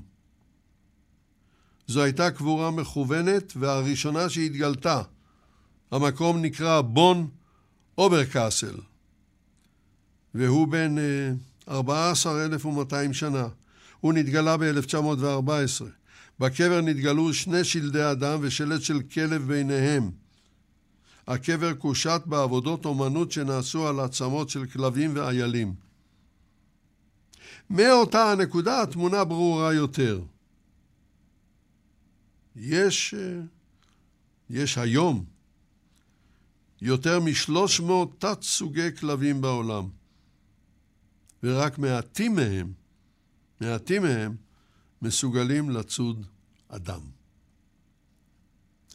בואו uh, נעבור ל-Scientific American, מאמרה של סופי בושוויק, שכותרתו אנשים רבים נמצאים בחדר, ומה הם עושים בו?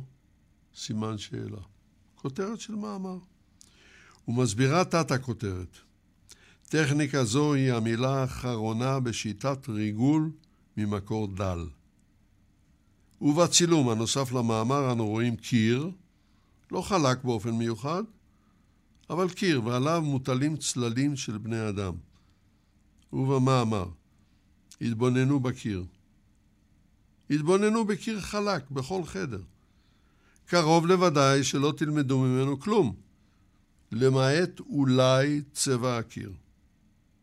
ואולם טכנולוגיה חדישה, בלתי נראית, סורקת את אותו המשטח אחר צללים והחזרי אור אחרים שאין האדם אינה יכולה להבחין בו, בהם. ואז לנתח את פרטי המידע ולקבוע במדויק, במדויק, כמה אנשים נמצאים בחדר ומה הם עושים בו. דבר זה מאפשר מעקב מפינה נסתרת. מעקב אחרי אנשים שנמלטים עם מצלמות. כשאנשים נעים בחדר הם חוסמים בגופם חלקי אור חודר ויוצרים מה שנקרא בשפה מקצועית צללים רכים על הקירות. אבל הם נעלמים מעין האדם בשל האור המרכזי המאיר, שמש או נורות הערה. מסביר שרמה, איש MIT, שבו מתקיים המחקר והפיתוח. המצלמה חושפת אה, לעינינו את הצללים שעל הקיר. תוכנת המחשב המופעל על ידי אינטליגנציה מלאכותית מנתח, מנתחת התוכנה הזאת את התוצאות ומגיעה למסקנות מדויקות מאוד על הנעשה בחדר ועל מספר אנשיו. פשוט לא ייאמן. טוב, בואו נעבור על עוד מאמר מ-American Scientist, מאמרו של דניאל קספקה, מתוך חוברת נובמבר-דצמבר. התפתחות מוח הציפור. ומבהירה תת הכותרת: בעלי כנף חכמים מתגלים בין היענים לעורבים. מדוע מוחות גדולים ואינטליגנציה גבוהה מתפתחים אצל סוגים מסוימים ולא אצל סוגים אחרים? ובמאמר, ציפורים מסוגלות למנעד מעורר תדהמה של התנהגויות. ידוע הסיפור על אלכס, התוכי האפור, האפריקני האפור, שידע לספור והכיר יותר ממאה מילים באנגלית, מילים שאותן הצליח לצרף למשפטים ולשאלות. עורבים מסוגלים לפתור בעיות מורכבות בניסיונות מעבדה. כשבדקו אותם, הם למדו כי השלכת מפתח מסוים לצינור תזכה אותם במטעם אהוב. יש אה, ציפורים המשתמשות בכלים מסוימים. נקרים מסוימים תוקעים זרדים לחורים בצמח הקקטוס כדי לשלוט ממנו רמסים שאהובים עליהם. ציפורים אחרות צולמו באחרונה כשהן משתמשות בזרדים כדי לגרד את הגב. תארו לעצמכם, מן הקצה השני של המנעד יש גם uh, התנהגויות של טמבלים. יענים מסוגלות לבלוע בטעות כדורי גולף. מה זה נותן להם חוץ מצרות? שום דבר. או יונים שיבלעו בדל סיגריה. זה גם הרס לבריאות. מרחב האינטליגנציה אצל ציפורים גדול כמו אצל היונקים, לא פחות. ומאליה עולה השאלה, מדוע ציפורים מסוימות חכמות ולא השאר? אינטליגנציה בטבע איננה מתת חינם. מוחות גדולים הם יקרים. התחזוק שלהם יקר מאוד. מפני שרקמות המוח דורשות הרבה יותר אנרגיה מטבולית משאר רקמות הגוף. מוח האדם למשל, למשל, שווה במשקלו לשני אחוזים ממשקל הגוף כולו. אבל מוח האדם צורך כ-20 אחוזים מהאנרגיה המטבולית של הגוף כולו. מוח גדול השורף הרבה אנרגיה יכול להיות שאלה של חיים או מוות. בסביבה שבה הציפור צריכה להימלט במהירות מטורף או לגבור על יריב. עניין זה בדיוק הוא שהביא להתפתחות שונה של המוח בקרב חסרי החוליות. הדוגמה הקיצונית ביותר לכך היא דג ששמו המגונה הוא אספיש. אני לא יודע איך אה, לתרגם את זה לעברית. אולי אתם תעזרו לי, כבר ביקשתי כמה, פרסתי לפניכם שמות של דגים שאינני מכירם בעברית. אני מקווה לקבל עזרה. אספיש. ואני בספק אם תמצאו את השם הזה בעברית, אבל תנסו. מכל מקום, מוחו של דג זה הוא בגודל של דג טרוטת תינוק, לא יותר. למרות שהוא גדול ממנו פי שישים. מדוע? מפני שהוא חי בעומקים גדולים באוקיינוס. יש לו מעט אויבים טבעיים, והוא ניזון מגסטרופודים זעירים. חייו פשוטים וחסרי סערות ובעיות, ואין לו כל הכרח קיומי במוח יותר גדול. כל כך פשוט. ליאת, אני הייתי מבקש אה, לקיים הפסקה. מה דעתך? יש לך איזה שיר שיגאל בחר? בואו ונשמע אותו.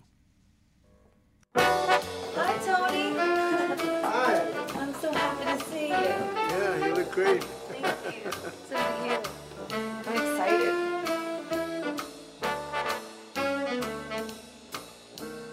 I've got you under my skin. I've got you deep in the heart of me. You're so deep in my heart, you're really a part of me. I've got you Yes, I do. under my skin.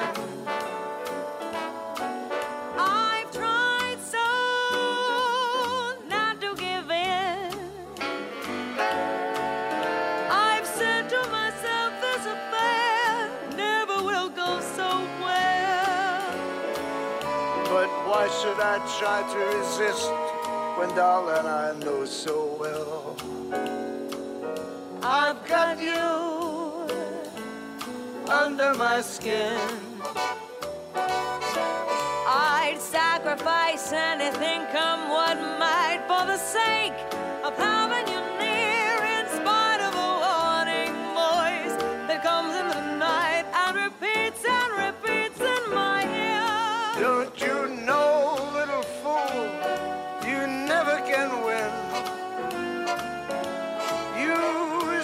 mentality, wake up to reality. But each time I do, just the thought of you makes me stop before I begin. Cause I've got you under my skin.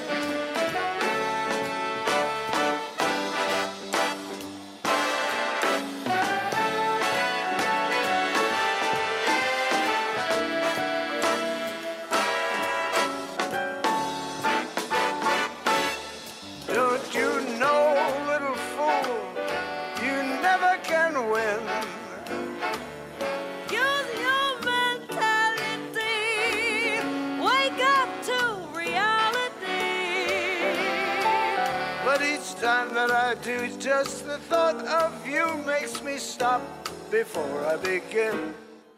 Cause I've got you under my skin. And I love you Like a tattoo under my skin. under my skin. Yes, I've got you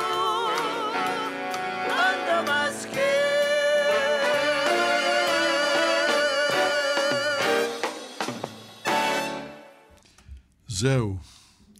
את uh, מתחת לאור שלי. זאת אומרת, אני כל הזמן חושב עלייך. טוני בנט וליידי גגה. טוני בנט הוא היום בן למעלה מ-90. בריאותו רופפת, רופפת מאוד. אבל חברים וחברות, הוא אחד מהענקים של אותו דור של אה, פרנק סינטרה ולואי אמסטרונג. ואנחנו זוכרים, זוכרים את השירים הנפלאים שלהם ואת ההנאה הגדולה שהם הביאו לנו מגדולי השירה האמריקנית. טוב, בואו נעבור עכשיו ל-MIT Technology Review, זהו מאמרה של שרלוטה ג'י, מיום, אה, ממתי הוא? מיום חמישי השבוע. תיאוריות קשר הקורונה דוחפות אנשים לאנטישמיות באינטרנט. זה צריך לעניין אותנו. ומוסיפה כותרת המשנה פנטזיות אנטישמיות ישנות וגלויות. צוברות חסידים חדשים ופעילי ימין קיצוני פועלים להפיכת האמונות המתנגדות לסגרים ולחיסונים לאנטישמיות. המאמר נפתח באזהרה. תיאוריית הקשר על בוא הקורונה עוזרות להפיץ אמונות אנטישמיות בקהלים רחבים יותר ויותר. כך מזהיר דוח שמופץ בימים אלה ממש על ידי קבוצה אנטי-גזענית בשם Hope Not Hate. זאת אומרת, תקווה לא שנאה.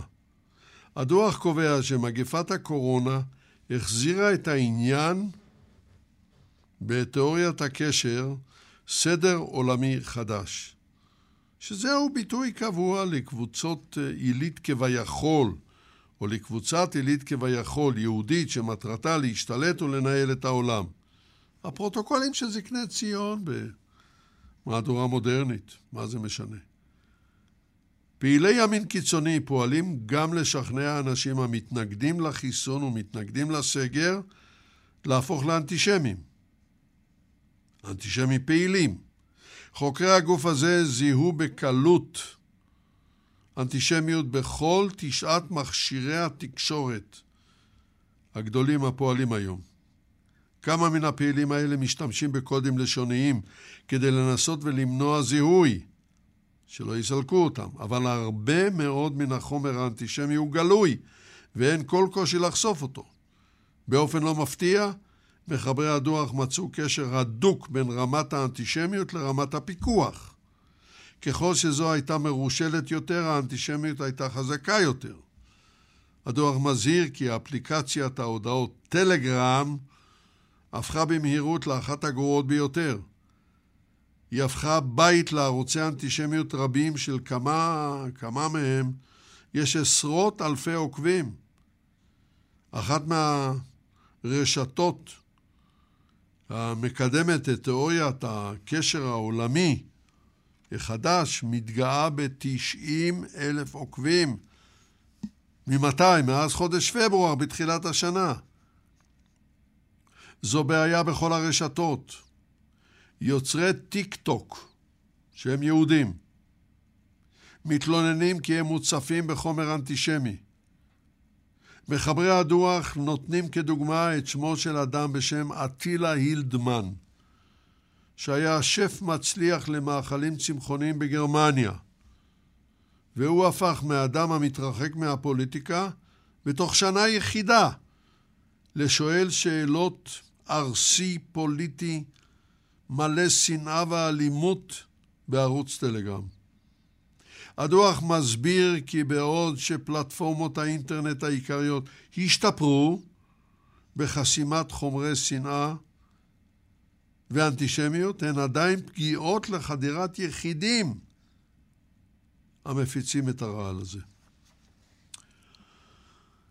כן, כן, זה העולם שאנחנו חיים בו. בואו נעבור לניוזוויק, מאמר מיום אתמול של איילה סליסקו, וכותרתו המרגיזה, אזור בתי ספר בטקסס שוקל פרסום ספרים המכחישים את השואה בתגובה ללחץ אנטי-גזעני. על מה מדובר כאן? למאמר נוסף צילום המראה את מושל טקסס, גרג אבט, על רקע דגל ארצות הברית ודגל מדינת הכוכב הבודד. אבט הוא רפובליקני. והוא יצא כעת בזעם נגד התיאוריות האנטי-גזעניות, מנסים לחנך את ילדי טקסס לשנוא פחות. נגד התיאוריות האנטי-גזעניות, הן רווחות היום בארצות הברית. וכדי לרצות את דעותיו, מציע אחד הפקידים במשרד החינוך של מדינת טקסס ללמד בבתי הספר של המדינה גם את דעותיהם של מכחישי שואה. ההצעה עוררה שערורייה גדולה בטקסס ובכל ארצות הברית. המושל הרפובליקני של טקסס, כאמור גרט אבוט, גרג אבוט, חתם בתחילת השנה על הצעת חוק שנועדה להיאבק בהוראת הביקורת על תיאוריות הגזע. ממסמכים שרשת NBC השיגה, עולה כי פקיד מאזור בתי הספר, קארו, זה האזור, המשרת בעיקר אמריקנים לבנים עמידים בדאלאס, פורט וורת'. בשבוע שעבר הורה למורי האזור לציית לחוק החדש על ידי הוראה ולימוד של דעות אלטרנטיביות לשואה, דהיינו הכחשתה. למרות שעד כה לא היו שם בנמצא דעות שכאלה. ג'ינה פדי, הממונה על תוכניות הלימודים באזור, נשמעת, היא נשמעת, בהקלטה שהושגה אומרת למורים להשתדל לזכור את החוק החדש של המושל בשעה שהם מלמדים. ואם יש להם ספר על השואה, הם חייבים להביא ספר המתנגד לקיום השואה, כדי לאזן את התמונה. עכשיו אני אגיד לכם את דעתי האישית, קשה לומר אם יש כאן אנטישמיות מכוונת, או בורות וטמטום של אנשי חוק אמריקנים בטקסס. שם הכל ייתכן. אני באופן אישי נוטה לחשוב שזו פשוט בורות מחרידה, מה שמזכיר את החלטתו של הגנרל דווייט אייזנהאואר ב-45 להביא צלמים ועיתונאים לדכאו לצלם את ערימות הנרצחים. וכששאלו אותו מדוע אתה מביא צלמים ועיתונאים לזוועה הזאת, הוא אמר כי בעוד כמה שנים יגידו שזה לא היה. וזה אמר גנרל שלא היה אוהב ישראל גדול, אבל לא היה אנטישמי. בואו נעבור ל-Financial Times, נראה מה יש לנו כאן. ב-Financial Times, מאמר מאתמול. הוא מאתמול. הוא מצביע על ניסיונות טכניים לפתור בעיה אחת, תוך כדי יצירת בעיה יותר חמורה. המאמר נכתב במסגרת הפינה ביטחון קיברנטי, וכותרתו סריקה אוטומטית של טלפונים תפגע בחופש המידע, אומרים מומחי ביטחון. ובכן, מומחים בתחום הזה מזהירים כי התוכנית החדשה לפיתוח טכנולוגי, כנראה שהפיתוח הזה כבר קיים, לסריקת טלפונים ניידים, כדי לראות אם אין בהם צילומי ילדים בעירום או גרוע מזה, נובעת מרצון טוב מפני שתופעות ניצול ילדים לצורכי מין היא מגפה שיש להילחם בה. אבל התוצאה תהיה ריגול המוני מסיבי בארצות הדמוקרטיה, וכמובן במדינות טוטליטריות, ופיקוח כל כך הדוק על התושבים, עד שנבואותיו השחורות ביותר של ג'ורג' אורוול בספרו 1984 על עולם הזוי שבו האח הגדול אינו פקוחה, כל זה ייראה בעצם, כבר נראה, כמשחק ילדים לעומת מה שמתפתח לנגד עינינו. אני נזכר בחברה מקבוצת החברים שלנו, שהראתה לכולם צילום, והיא כל כך שמחה בצילום וכל כך התגאתה. הבן שלה שלח לה מאירופה את הצילום שבו רואים את הנכד משתין בנהר. משתין באחת הנערות באירופה, הדנובה. והיא כל כך אהבה את הצילום, והצילום כל כך חמוד. עומד ילד בן ארבע, חמש, משתין לדנובה. למה לא? והסבתא גאה. אבל עם הטכנולוגיה החדשה הזאת, צילום כזה מהטלפון שלה, היא הראתה לנו את הצילום מהטלפון. צילום כזה מגיע לידי שוטר טמבל או שוטרת מטומטמת, ויש כאלה. אני לא חושב שכולם, חלילה, אבל יש כאלה. מיד היא נכנסת לחקירות. מה הצילום הזה עושה אצלך? לך תסביר לה. זו בעיה, בעיה גדולה מאוד. בואו נעבור עכשיו למשהו אחר לגמרי. Aviation Week and Space Technology, מאמרו של בריאן אברשטיין, שכותרתו צבא ארצות הברית מחפש דרכים חדשות למלחמה במזל"טים, מטוסים זעירים ללא טייס. ובכן, אה, כוחות ארצות הברית פועלים בלי שתהיה להם עליונות אווירית מושלמת. בשל איום על תפוצתם הגוברת של מטוסים זעירים ללא טייס. הם זולים, הם המוניים, ואפשר לעשות בהם כל מיני קומבינציות. מפקד צבא היבשה של ארצות הברית מכנה אותם מכשירים מאולתרים חדשים לחומרי נפץ. התמודדות עם מה שצבא ארצות הברית מכנה Unmanned Aircraft System, או בראשי תיבות UAS, קיבלה באחרונה עדיפות עליונה בכל זרועות הצבא, כשצבא היבשה של ארצות הברית עומד בראש המחקר הזה. הצבא מחפש דרכים להתמודדות עם הצרה העתידית הזאת בעזרת חיישנים לגילוים ודרכים מתאימות לחיסולם. כך אומר מפקד צבא היבשה גנרל ג'יימס מקקונוויל. השימוש בכלי הטיס הזעירים והזולים האלה, כשמצמידים עליהם חומרי נפץ, החל להיות נפוץ במזרח התיכון, וזכה לפרסום בספטמבר 2019. לא הרבה זמן. עם התקפת ההותים בתימן, המורדים ההותים בתימן, הנתמכים על ידי האיראנים, על שדות הנפט של ארמקו בערב הסעודית. עכשיו ערב הסעודית ואיראן מתפשרות וקצת מתחילות להסתדר, אבל אני לא מאמין בזה. נראה מה יהיה.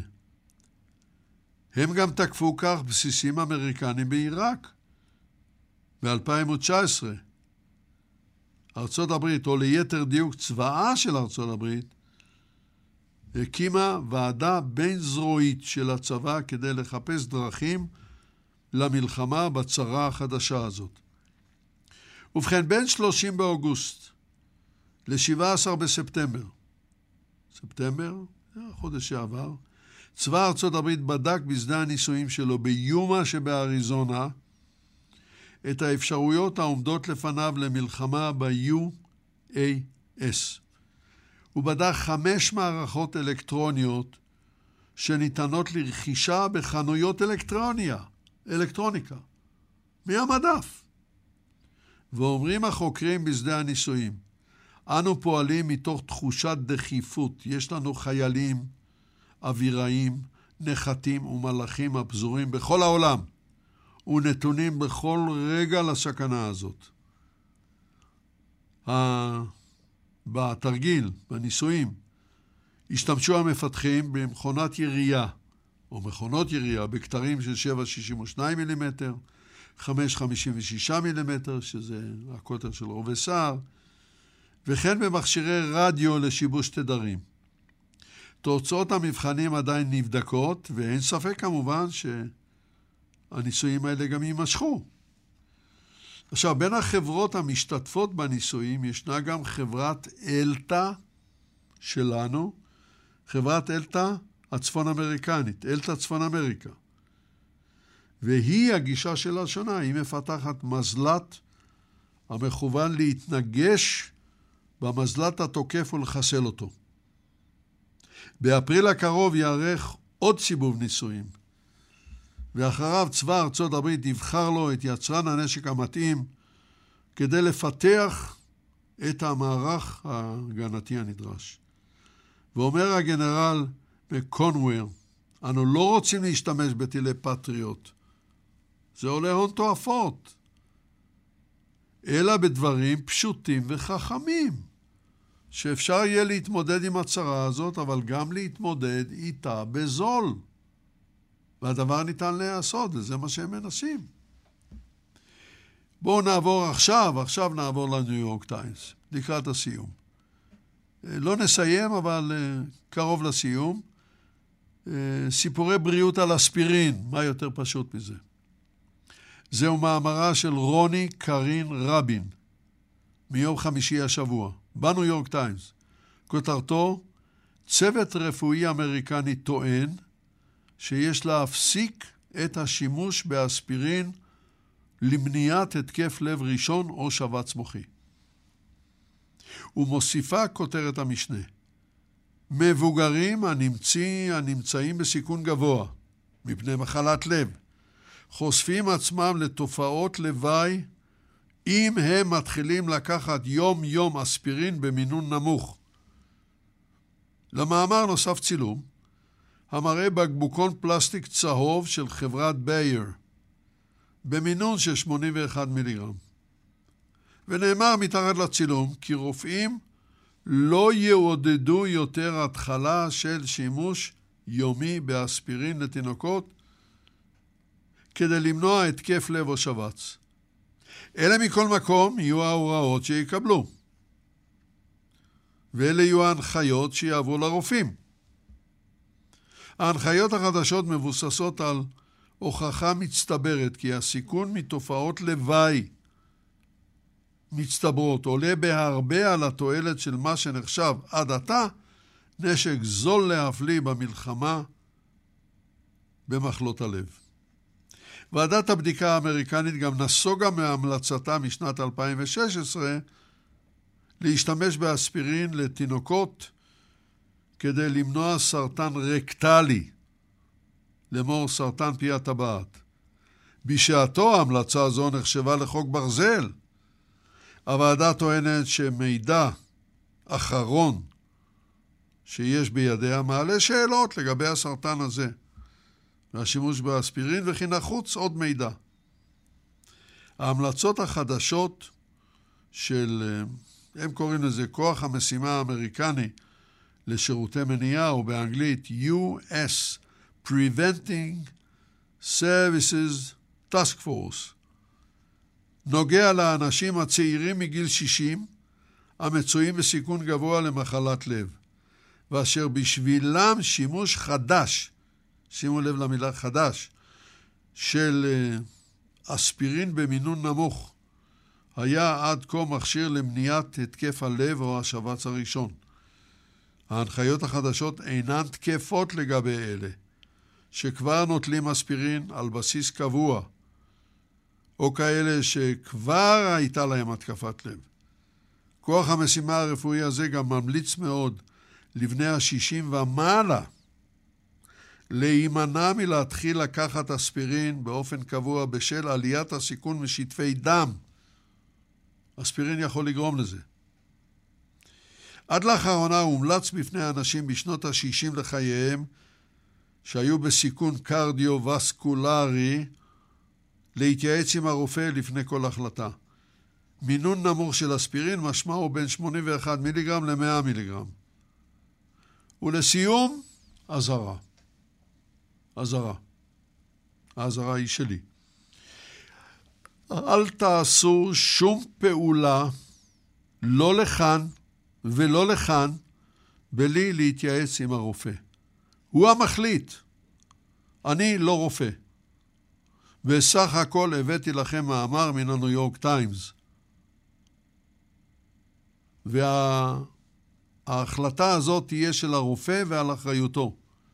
אל תשכחו. לא על אחריותי, לא על אחריות uh, התאגיד ולא על אחריות אף אחד.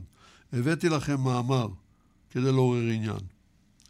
טוב, בואו uh, נסיים בסדרת המאמרים הזאת, נסיים בקווים לדמותה של uh, מרים סרצ'יק. מרים סרצ'יק. היא הלכה לעולמה בניו יורק בשבוע שעבר, בגיל 88. היא הייתה אחת הפיזיקאיות הגדולות של המאה ה-20.